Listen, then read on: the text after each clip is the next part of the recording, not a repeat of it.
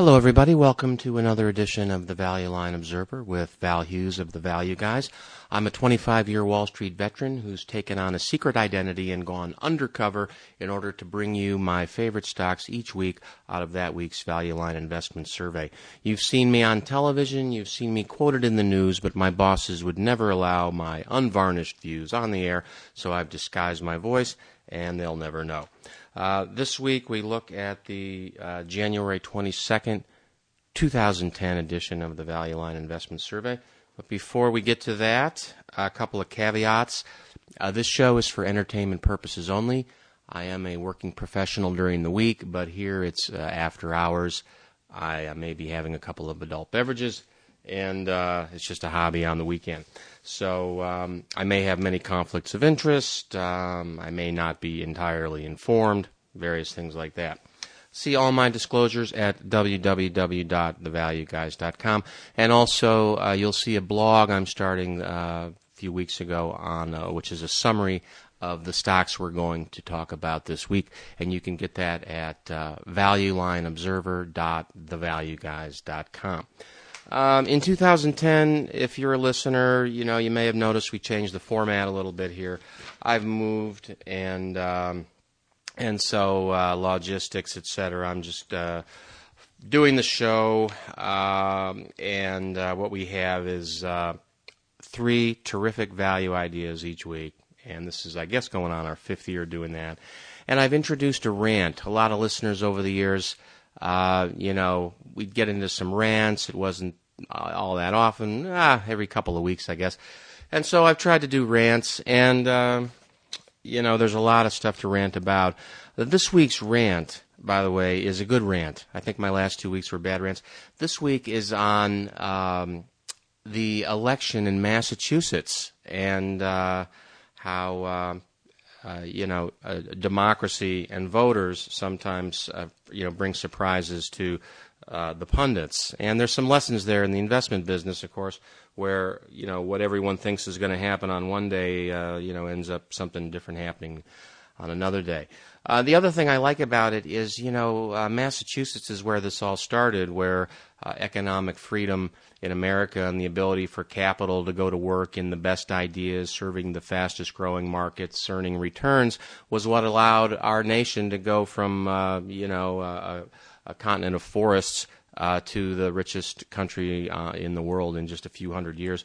That was capitalism, and the government was pretty small back then. And so what excites me, and maybe other listeners, is just that same sentiment in Boston. When you go up there, they just don't take any crap up in Boston. They've been that way for 300 years. And here it's just basically citizens taking back their own money to use what they want to use it for.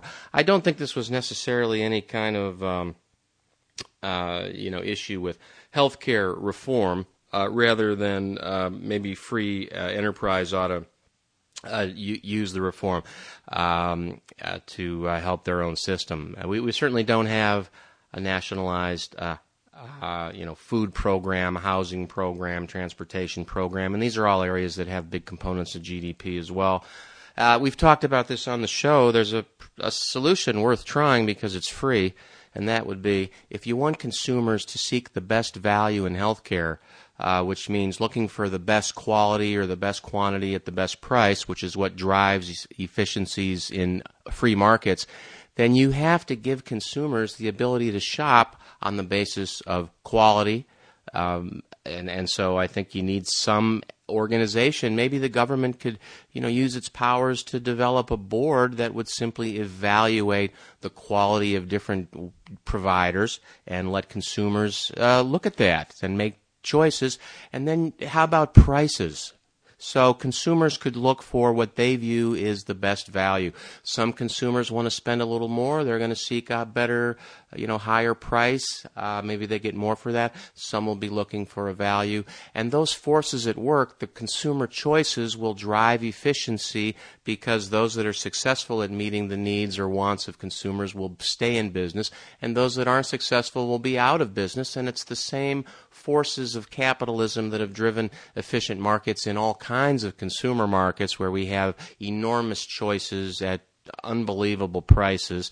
And the reason it's not showing up in healthcare is just no mystery to anyone who's ever taken economics, and that is that you have to let the market work. You have to have discovery on price, and you have to have discovery on quality. And we just don't have that. It's free for the government to promote that and require it, perhaps, to allow some board or access to at least evaluate some kind of quality. And it wouldn't be hard to post prices either. I mean, honestly, there's this internet thing where you could have a website with prices, appendectomy, tonsillectomy, you know, I don't know. Anyway, my rant got a little off. I took a couple of notes here, and I wanted to really just talk about the reemergence of Massachusetts as a center of change for economic freedom for the benefit of people. And I absolutely, let's fix healthcare, but let's do it. Let's try some free ways. There's things you can do that are free, pretty free anyway, versus expensive. So that's my rant this week. Okay, I've got three pretty good value ideas. Nothing really got me going. All the charts I look at these days, you know, they've all had big moves.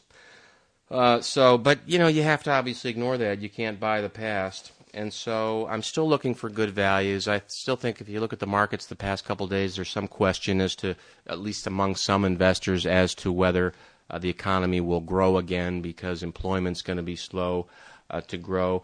Again, no surprise, you're making it expensive for people to have employees, so they're going to have as few as possible.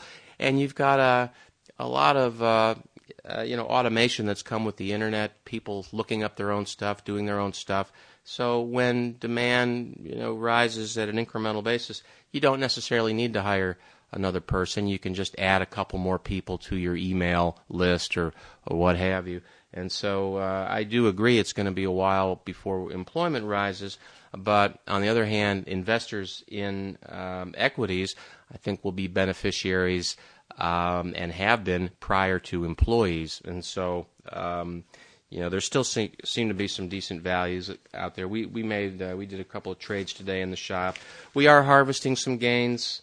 I noticed as I was reading through here that one of the companies I think we've talked about here in the past, K-Tron, is actually being acquired by Hillenbrand. So there's, for those that can get credit or have decent balance sheets, there's some pretty good bargains around right now, accretive deals.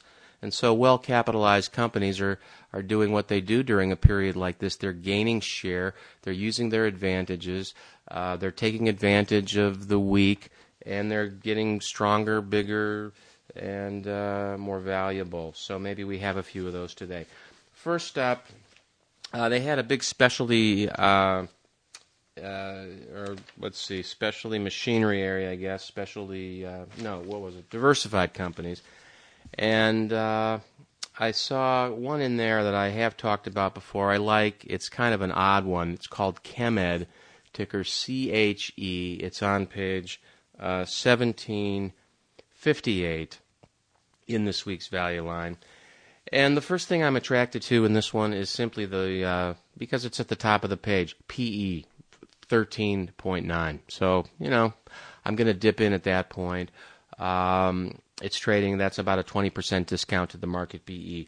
Then I'm going to look down at the return on capital line, which is pretty well down the page on Value Line's data sheet.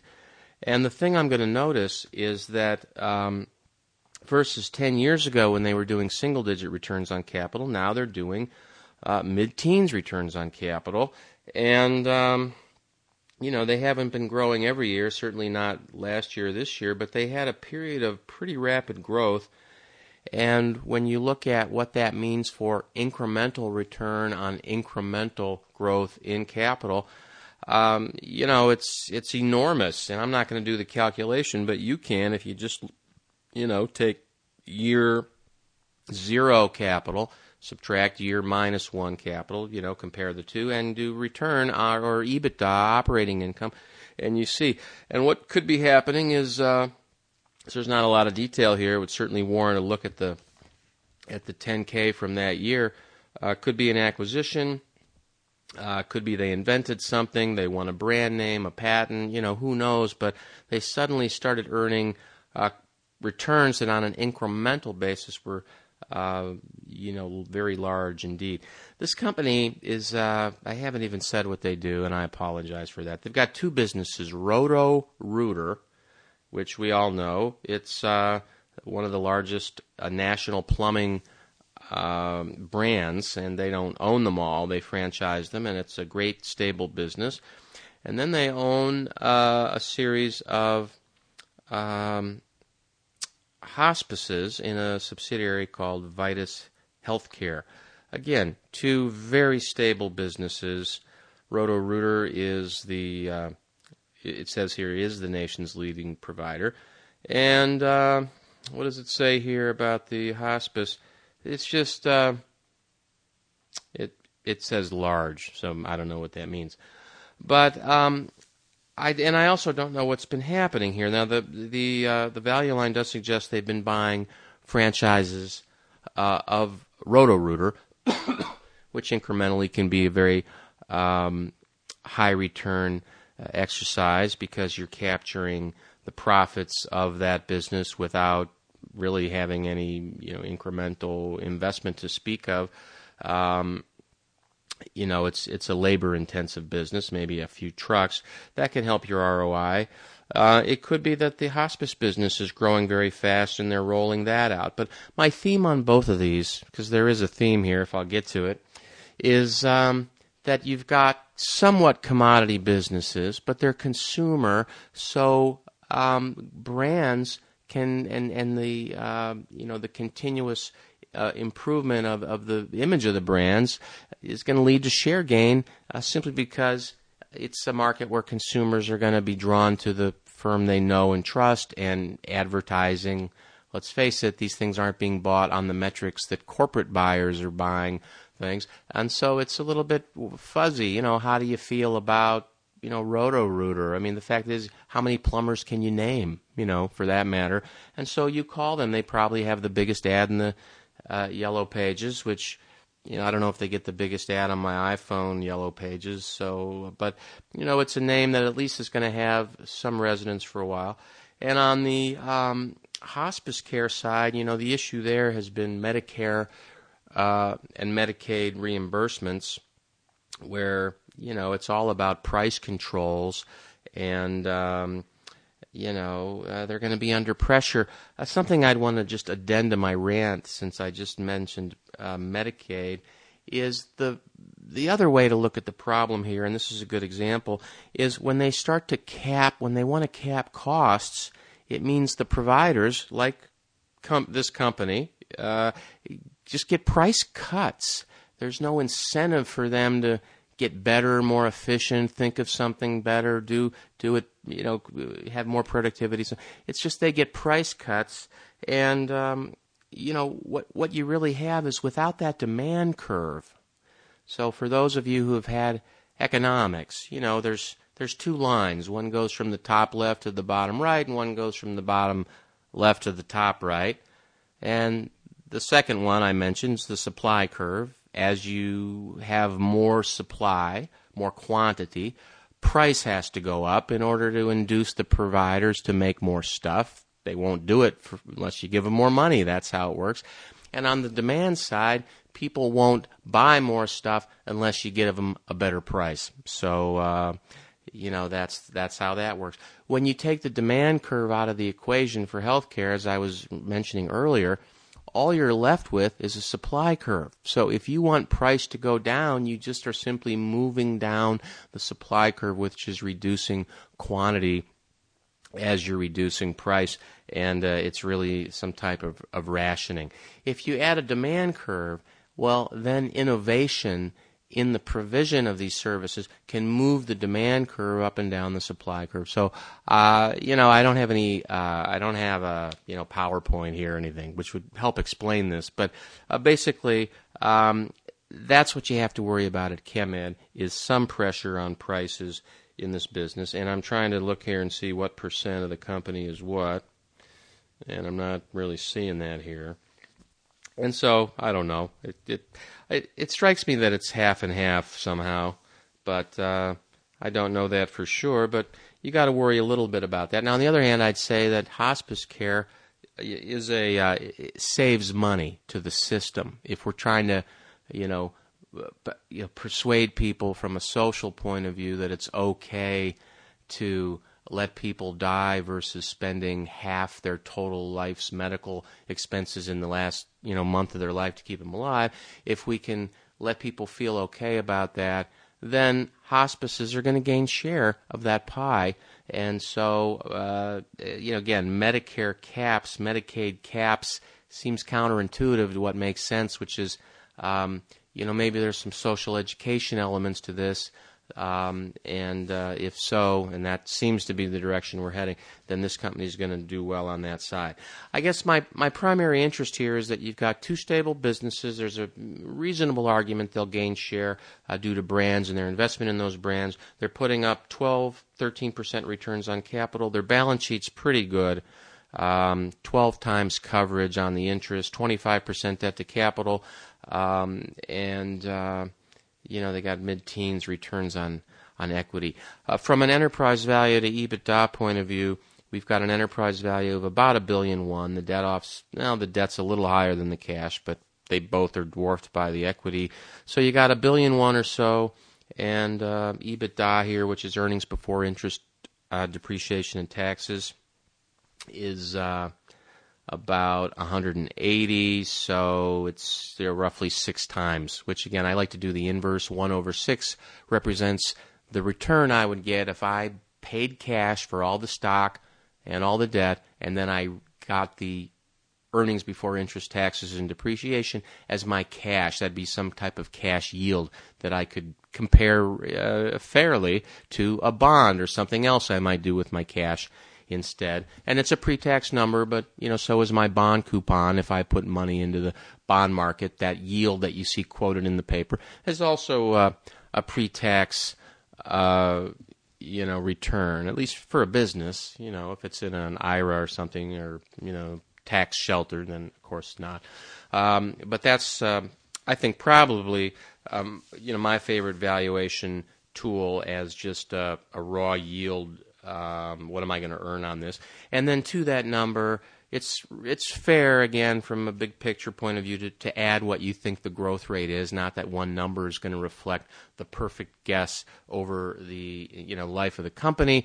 But, and there, of course, is going to be some mean reversion at work in there over time, because even whatever edge they have now is apt to be competed away over time in any case. And so, you're not usually wise to look at a competitive edge lasting beyond 4 or 5 years, unless there's some Loctite patent. But even then, imagine the guy who, had the black and white television patent or whatever. I don't know. But I've got growth rate here that I think is reasonably predictable, simply because it's plumbing. So you got population growth plus a little share growth plus inflation, and you got hospice care, which is going to be death growth, which is a little less than population growth, and then share gain there, which I can't think of a brand really in that area, which to me always says there's an opportunity to create a brand, because I haven't heard one. So that's ChemEd, page 1758. Boy, I'm really taking a lot of time on these. Next up, and I apologize for that. I'm sure you all have better things to do than listen to me. Valmont Industries, ticker VMI, page 1783. What does Valmont Industries do? They are a global leader in basically making long metal things. And they started out in irrigation, and it says here, world's leading mechanized irrigation equipment provider for agriculture. But they've turned that into other things. They put up towers for lighting, for communication, cell phones, utilities, electricity.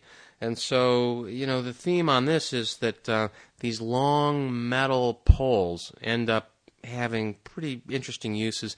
And if electricity is gaining share of energy, which I believe it is, you may or may not, then you're going to need these polls. And then also they're going to be involved. It doesn't say here exactly, but I think, because I have done this one before, I think they do some wind, in something in wind. I'm not sure. That might not be right. But they certainly have cell phones. Those have a replacement cycle. Oftentimes it's long, but it's out there, lighting, those kinds of things. They've undoubtedly been hit by the slowdown in construction generally from lighting, and in the farm markets, of course, a bad year after a great year. So, they're cyclically down in that area right now. But I think that when you look back over their history, and I've known this company for 25 years. I remember looking at it years ago. The fact that they've managed to stay independent all these years is interesting. But they've always been a best-of-class provider. If you look back, they've got a history of never losing money. Their returns have been rising pretty meaningfully over the last 7-8 years in terms of returns on capital, again in the single digits, moving into the teens. And when I see that, again, it's always the dynamics of that are that the incremental returns are very high, and that means something good is going on. They've got a product cycle that's caught on and gaining a lot of share. They've reached some stair-step point in economies of scale. They've just won a patent suit, and everybody's paying them royalties. You don't know what it is. You just have to ask them, or oftentimes you read the transcripts, and there's sites out there like Seeking Alpha now. It used to be when I got in the business. I mean, there weren't first there weren't conference calls, and then I remember one of the things I used to do on the sell side is I'd actually record calls on a tape recorder, and make 10 copies and send those to my favorite clients. This is 15 years ago, 20 years ago, and now of course there's transcripts. For a while they cost money, but now Seeking Alpha, I've noticed, does a pretty good job. They've got a lot of conference call transcripts, and that's a great place to sort of get where the rubber meets the road, unscripted information from companies, and so anything you own or think about owning, that ought to be one of your primary research tools, is to read those transcripts of their most recent couple of calls and those of their competitors. It's, in a world where everybody's lawyered up all the time, sometimes that's, where you can really get some information that isn't in the, in the financials. And so getting back to Valmont here, sort of lost my place. They're priced at, 8 times EBITDA. So again, if I bought the whole company, I get the cash flow for myself. That's the EBITDA, earnings before interest, taxes, depreciation, and amortization. And the enterprise value represents what I'd have to pay to own all the stock and all the debt. And that yield at 8 times is 1/8. So, again, I don't have a calculator. So what, 12%, 12.5%? And then I'm going to earn the earnings growth, which Value Line's estimating at 8%. So that's a 20% return. That's pretty good. You look what you can get at the bank, even if you're way off on that, that's still pretty darn good. And so the nice thing about equities is that, if you can minimize your downside, which, you can't always do that. 2008 was a very bad year for everyone. But if you've got earnings protection, earnings yield protection, at least, and some kind of share gain, something proprietary, unless everything's going to blow up completely, you can weather the storm. And I think in the case of Valmont, the stock, like everything else, has recovered a bit off. The old high on this one is 120. It got down to 40 in the crazy time, as I like to call it now. And now it's back at 75. But 8 times EBITDA, 12%, plus growth, 20. And they've got some very solid businesses, good, stable growth behind them in terms of... GDP types of growth in these utility markets, a little wind at your back with electricity growth, wireless, and, farming. I mean, that stuff gets a lot of use. So replacement cost. And if we do manage to get, if we do end up having global warming, which I'm not really trying to make fun of it, I mean, who knows, right? But whether it's man-made or not, you could be in some sort of trend. And if that's true, it's a huge benefit for farming equipment companies because vast tracts of land that you can't farm become farmable. So, you know, you probably get that for free in this thing right now. What else can I tell you here? I did compare this in a little compare and contrast. You know, I was looking at United Technologies, which is also kind of a conglomerate, although they do a bunch of different businesses. And, you know, so that was my tie. I don't really have enough time to do a complete compare and contrast. But they have a mid-teens return on capital. Their valuation is a little higher. So the returns are a little higher. The valuation's a little higher. Their margin is roughly the same, and you know. But I guess where I came out is that the margin and the returns at United have been very stable. So my point on this would be, good returns is great, but good returns that are going up is better. And if you can get them at the same valuation, although you know it certainly merits looking at Valmont and digging in, seeing why that is. But my guess is they're just doing something better than other people, and these polls are, you know, a new thing for them in cellular, and those things are growing all over the world like mad, and they've got a big piece of that business, would be my guess. Doesn't exactly say that here. But when you see a rising return on capital, it's not happening in the farming business, I don't think. Maybe it is. But anyway, that merits some additional research. Valmont Industries, page 1783. And then finally this week, one that we have done on the show before, Hillenbrand. And I think this was a Vern name. Hillenbrand used to be two businesses. It was, you know, Batesville Casket Company, and then it was also a hospital bed company. And just like I was mentioning earlier, that involved a lot of Medicare, Medicaid reimbursement issues, a lot of forms to fill out, you know, lots of rules to follow. And, you know, I mean, rules are one thing, but it you know, they got sideways with it somehow. I think it's just like, you know, when you have parents with 100 rules, you know, any day they want, you're breaking one of them. And so they got in a little trouble over some things. And, you know, it didn't kill them, but it just put a kind of a black cloud on that whole bed business. And so, you know, they spun it out. I don't even know where it is now. It may be its own company called Hillrom or something like that. But this is now, and this happened a couple of years ago, this is just the casket company. And, you know, what's to like about it? You know, you don't want to have to think about all that, but, you know, it's a business, right? So I'm looking at it. They're doing mid-20s operating margins. So, you know, that whole thing about taking advantage of a family when they're, you know, at their moment of grief. Yeah, they do. They do that. It's a 26% operating margin. So that says proprietary and not a lot of price competition. You know people aren't shopping for price generally in this area.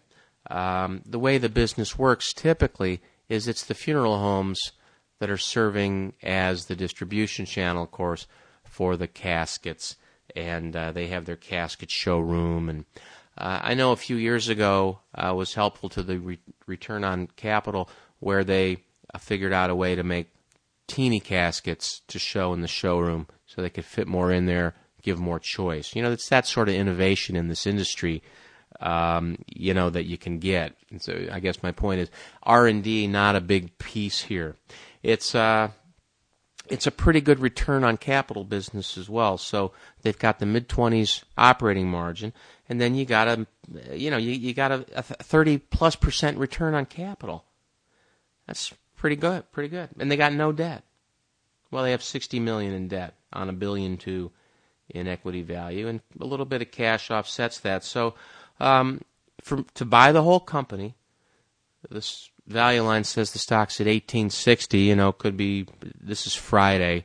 It actually is January 22nd right now. I'm actually getting a show on time, so I'm getting used to my new schedule and all.